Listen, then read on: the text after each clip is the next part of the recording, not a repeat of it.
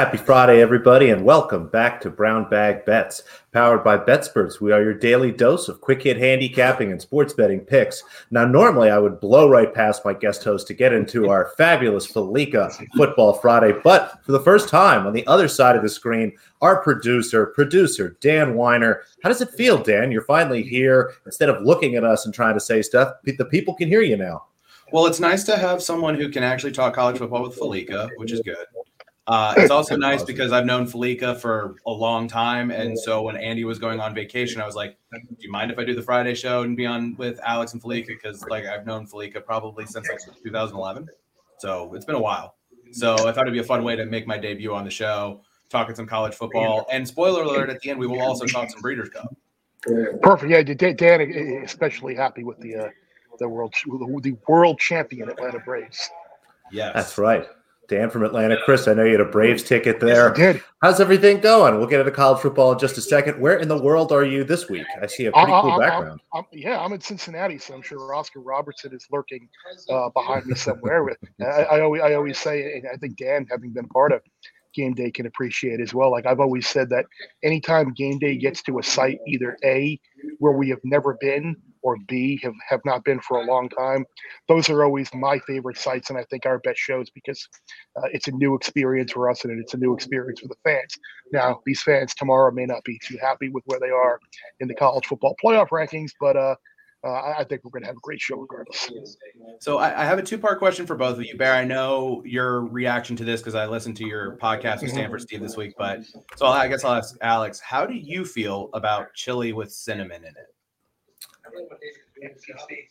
I don't know if I've ever had chili with cinnamon in it. The face says it all. Yes. This is an uh, intriguing concept to me. Yes. I don't know if I've ever had chili with cinnamon in it. And it's Skyline. So Skyline Chili is like the, the big brand there. And mm. so if you're not a fan of cinnamon in your chili, my other question is how would you feel about it if it is made deep fried into the shape of a football?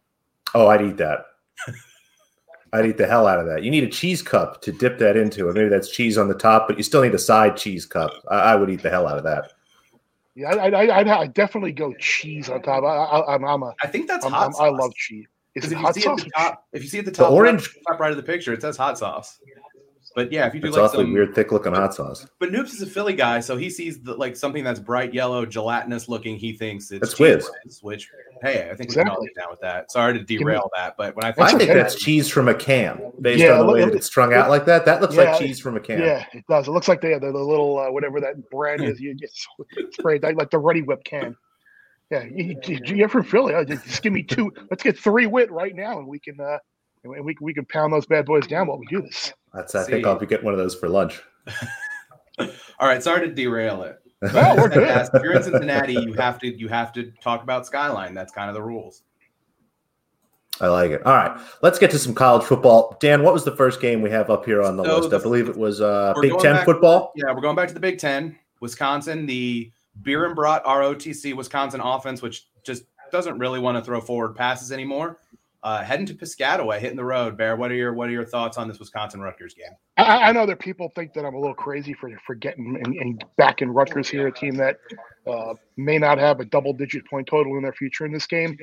But you you you hit on it. The last two games, all Wisconsin has basically done is get turnovers and be in a position where they could run the ball. They've run the ball 99 times in the last two games, gotten eight turnovers off of Iowa and Purdue. Uh, I would have to think that Greg Schiano is going to be able to find that running, uh, find that rush defense like they did in the second half against Michigan, shut them down, and at least force Graham Mertz to throw the ball a couple of times to make a couple of throws. And when that happens, you bring turnovers into play, which brings short field into play, which potentially brings non offensive touchdowns into play, which brings Rutgers covering into play. So uh, I'm going to take the 13. I think there might have been some 13 and a half out there as well uh, in certain spots. So I am going to take Rutgers plus the points. When you see like a total, that. when you see a total of 38, and last the Iowa game, I think it was 37, 37 and a half, and it somehow they managed to yep. stay under. Is is there? Do you ever look at those as kind of a contrarian and say, I mean, 38 is just really low? Is there? we talked about with Mertz, if they force him to throw, that the interceptions are always in play. Is it something that you just you look at and you say no, thank you, or you kind of look at it and say, oh, I kind of have a contrarian take on that?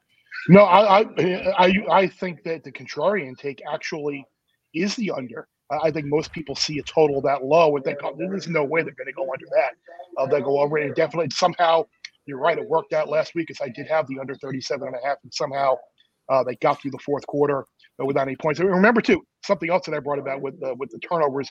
Wisconsin in those two games had four super short scoring drives, like five yards gained or less. So it's still not an offense I trust to really move the ball up and down the field, especially on a defense that I think will be able to stop the run. Yeah, you always have a big number or small number bias of people. We saw it in the NBA in a big way last year. We talked about that a lot. I think it was like totals above 234 were great, totals below like mm-hmm. 210 were fantastic. So it is tough for people mentally to see less than, you know, 38 points in this game. But like you guys said, there might not be that many possessions because, you know, we're going to be running 20, 30 seconds off the clock every single play, watching them run the ball over and over again. So we got Rutgers plus 13 here. I, I, like that. That's and maybe you know what? What the heck? Maybe I'll put it with the under if someone will let me do that. We got some ACC football. Georgia Tech, Miami. Miami, the Hurricanes laying 10 here. The total sits at 64. What do you see here, Bear? I, as a Miami alum, I am super happy that the last couple of games they have won outright as an underdog, and they had a couple of bad performances, um, and they played through it. They fought. They appear to have a quarterback uh, in, Tyler Van Dyke, but I, am not ready to lay uh, double digits with a team that, oh, by the way, last year lost to Georgia Tech as an 18 point favorite. The last three meetings have been decided by 14 points.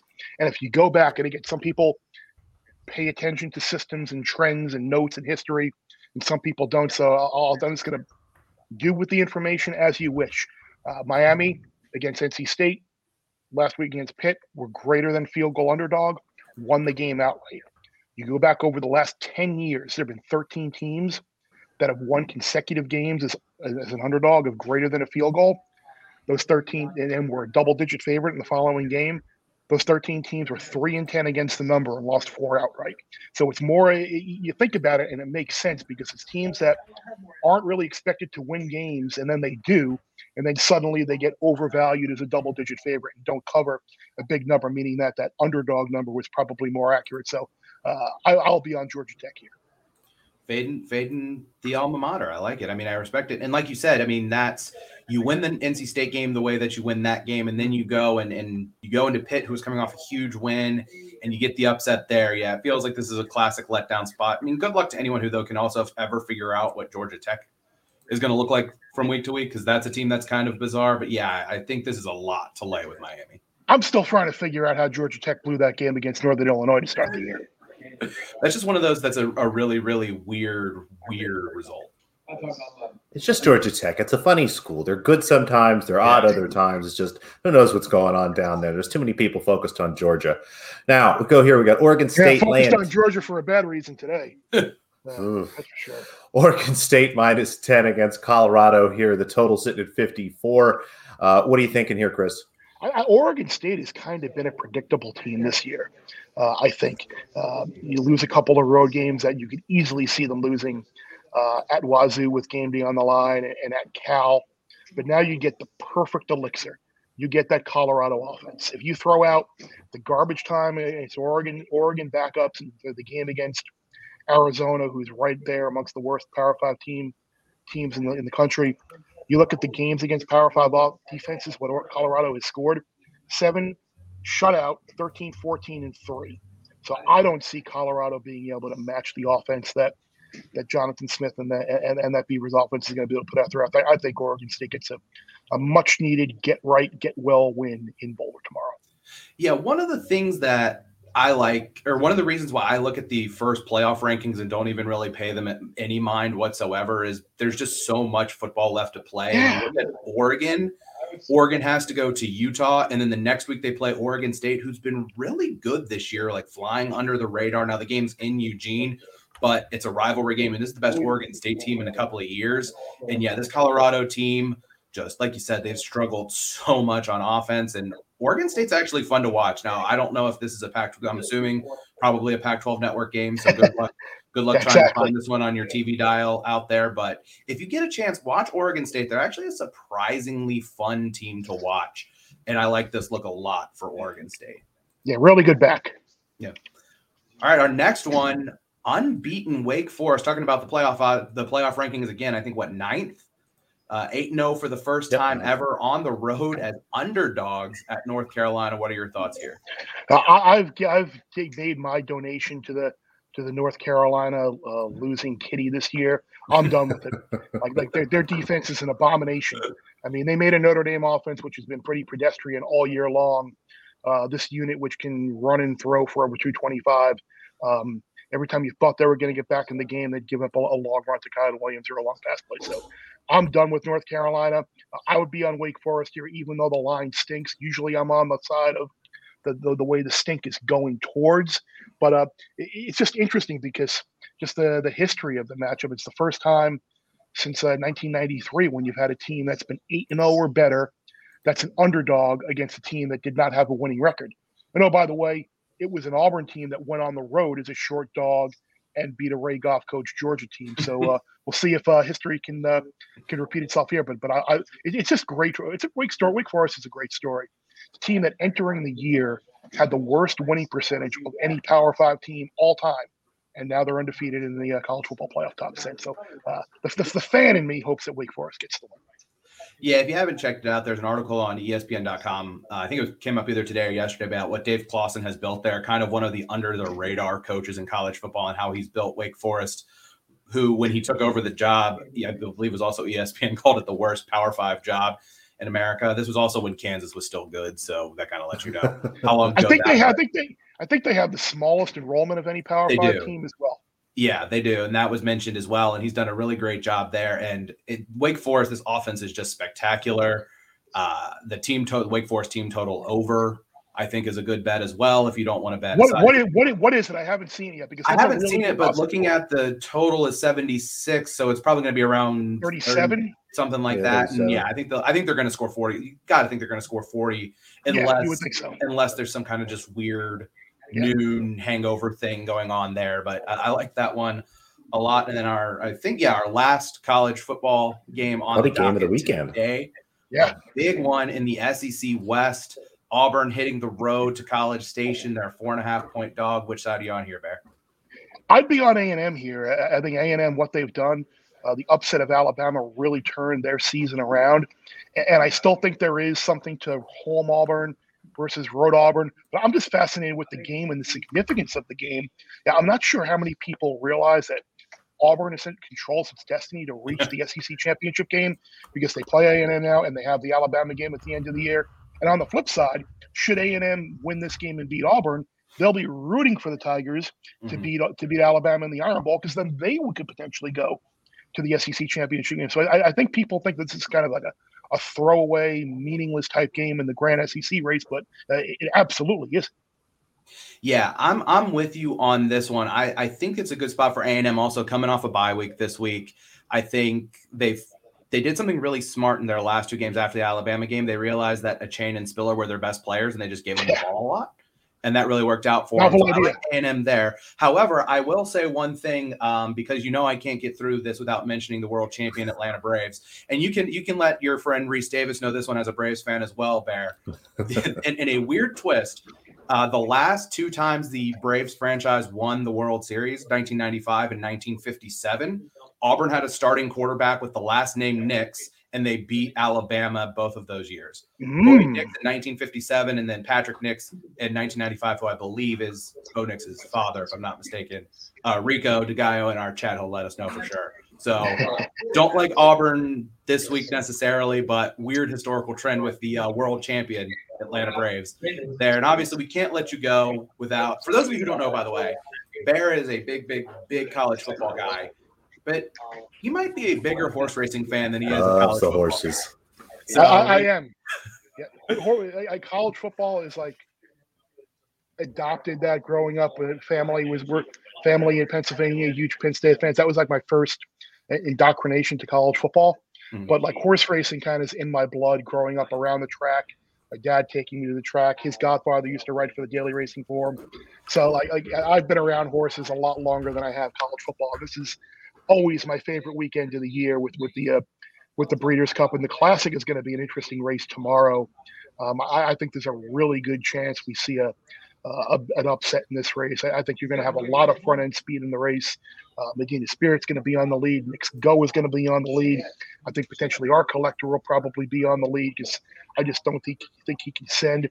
I think Tripoli, the one horse at 15 to 1, has a really good chance to, to, to be right there at the end. Got to remember, last start, uh, Tripoli was 5 to 2 against Medina Spirit at Santa Anita, and he had a brutal trip.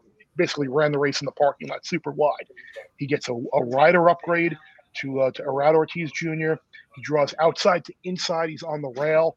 Uh, he won the Pacific Classic at Del Mar. Was second in the San Diego there. His trainer John Sadler is locally based. I think at 15 to one, he is an absolute must use in the Classic tomorrow. And, it, it, I'm a little disappointed today because I was going to bet against the, the, favorite Jack Christopher in the uh, in the juvenile, but, but he is scratched, which is unfortunate. So I think some of the value is probably taken out of that. But but I do think the number four is Pappacap is someone who should still be a pretty good price because I think Command Performance is probably going to go uh, second choice now, probably behind uh, the, the, the, Bob Baffert horse on the outside. Uh, so I, I think Pappacap the four horse today in the juvenile is, worth a uh, is worth a look. And then one other horse that I really do like uh, tomorrow in the turf sprint is the uh, number 11 horse Fast Boat, who ran huge on Kentucky Oaks Day, ran huge at Saratoga off the layoff. His last race, he was shorter than five to one. Took again, took a lot of money. Didn't have a great trip. He's an out. He's a, he's a late runner, so he's drawn outside. So I think that's going to allow him to make one run late, and he's he's going to be double digits on the board. And I think with all the the front end speed in there, I think Fast Boat is someone to take a look at in the turf sprint tomorrow. I love it. I love horses. It's one of my favorite things. I'm not any good at it at all, but I'll take all that advice, see what I can do with it, find a way to screw it all up, I'm sure. Um, anything else we got for Chris here, Dan? I think I'm good. We appreciate him joining us as, uh, as he does every Friday. And hopefully the crowd in Cincinnati tomorrow doesn't blame the guys on the game day set who have nothing oh, to we'll do with blamed the we'll, we'll, be blamed. We'll be blamed, just like last week. I was blamed for saying that Michigan State was a fraud, even though that were those words did not come out of my mouth. It's fun. Hey, you know what? It shows people. That's why we all all three of us love college football so much. The fans are passionate. They care. Uh, it's awesome. So wouldn't have it any other way. We appreciate your time as always, Chris. Have fun in Cincinnati, and uh, you guys are. Which, what's your game tomorrow night? I remember you said on the pod. Uh, but... Alabama LSU is, is oh. a primetime game tomorrow. Yeah, so a nice, a nice uh, LSU probably mail it in type effort and 38 nothing at halftime. Yeah. 29, 29 and a half. What yeah, was that? It, it, 28 and a half. You know what the amazing thing is? Last week or in their last game, I should Alabama was only 25 and a half against Tennessee. So they're a bigger favorite at home against LSU than they were at home against Tennessee. It's amazing. Kind of let you know where both of those prog- programs are. Well, enjoy the weekend, Chris. Chris, and we'll talk to you next weekend. You too, guys. Be well. See you, Chris. So, uh, do you want me to go? I mean, I, I think I put my bets this week here first, just because I built them before yours. Go for it. To, to, You're hot. You're on fire. Let's go. All right. Well, it kind of sticks with it. We'll stick with some college football. So, I, I have three bets and a lean for you guys here. The first one tonight. Uh, Boston College getting three points at home against Virginia Tech. This is the red bandana game. If you're unfamiliar, every year Boston College honors an alumnus, Wells Crowther, who unfortunately died during the 9 11 attacks. He was in the South Tower helping people to get out. And uh, he was covering his mouth with a red bandana to try to fight off the smoke inhalation. And so it's become this galvanizing thing at BC. They're only three and four in red bandana games, but if you take a deeper look, one of them was last year against Notre Dame, who was a playoff team. There were also no fans. They lost to Clemson one year when Clemson was uh, the national champion, and then they lost to Florida State one year when they were a top 10 team. And BC only won one game against FBS teams. They usually play pretty well as long as there's not a huge talent gap there. I like them getting points there. And there are rumors going around that their quarterback, Phil Jurkovec, might play. He's been out since the UMass game, and their quarterback play has been horrendous without him. So I like them there. Uh, another on principle play, I like the over Tulane UCF uh, 59 and a half.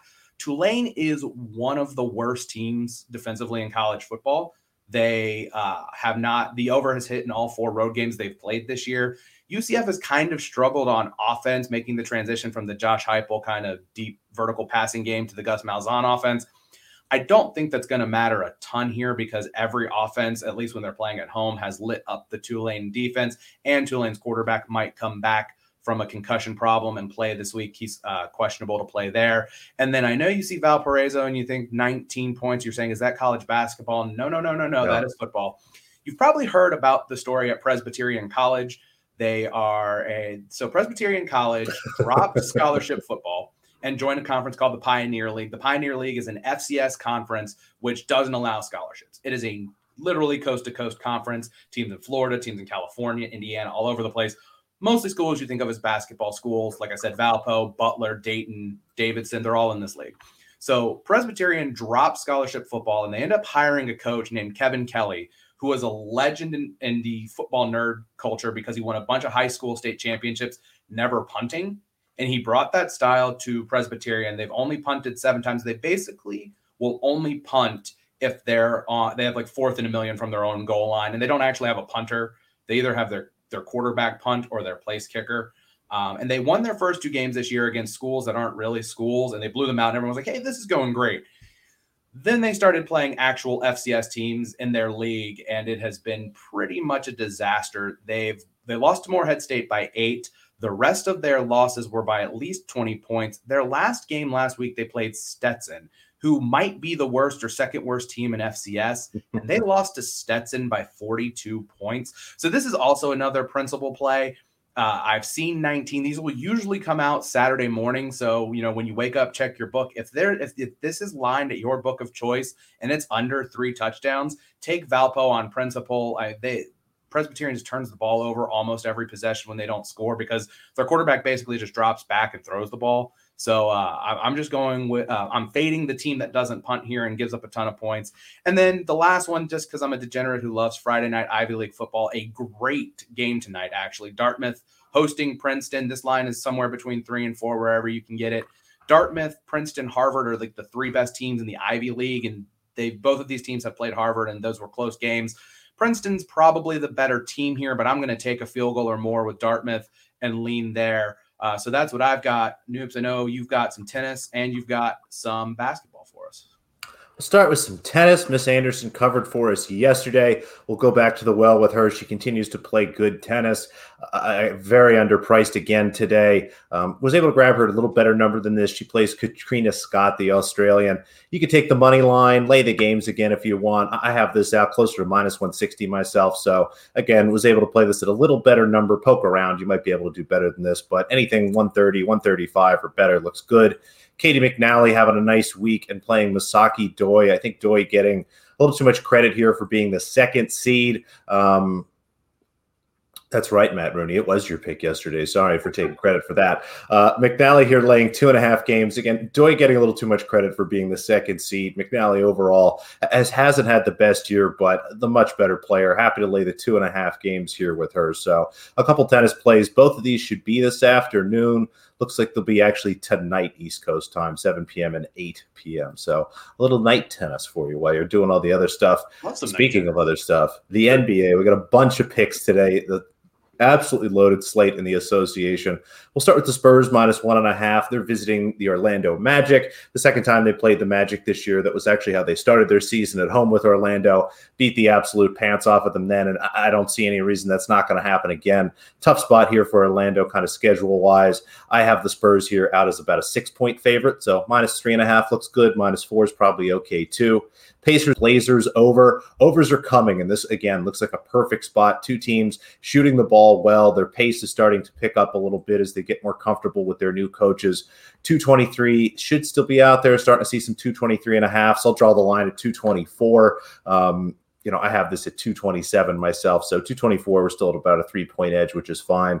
Pistons team total under 100 and a half, an awful travel spot for the Pistons. If not for the Hawks travel spot last night, this would probably be the worst travel spot season to date. Again, they continue to struggle. They continue to struggle to score 100 points. I believe they've only done it twice all year. Happy to go under 100 and a half here. And if you want, poke around, look for some alt unders at a few places. Maybe go with like an under 90 for some fun. It's just three and four back to back, just an awful spot.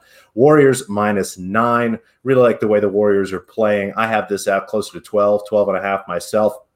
They face the New Orleans Pelicans tonight, who might be without Brandon Ingram, a three and four spot for them. And at the end of kind of a long road trip here. So happy to lay a big number with the Warriors. That's starting to sneak out. I would play that up to 10. We'll draw the line there. And then Cavs first quarter, again, keep going back to these first quarter bets. I think we're just about 500 now, but having some some good results um, and some bad variance here. Just last night was pretty rough, having such poor shooting to start for both bets and the Jazz Wait, and the Rockets. So, so you're saying that the team that you bet against scored 16 points and didn't and you still didn't win your bet that's not that's bad variance there?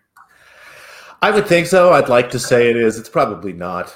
That's how i'll get myself to sleep last night yet but the jazz somehow not able to win the first quarter despite the hawks only scoring 16 points. But what are you going to do? We'll take the Cavs tonight. They've been a great first quarter team. They go into Toronto. I actually like Toronto in the full game here, but they've been kind of a slow starting team.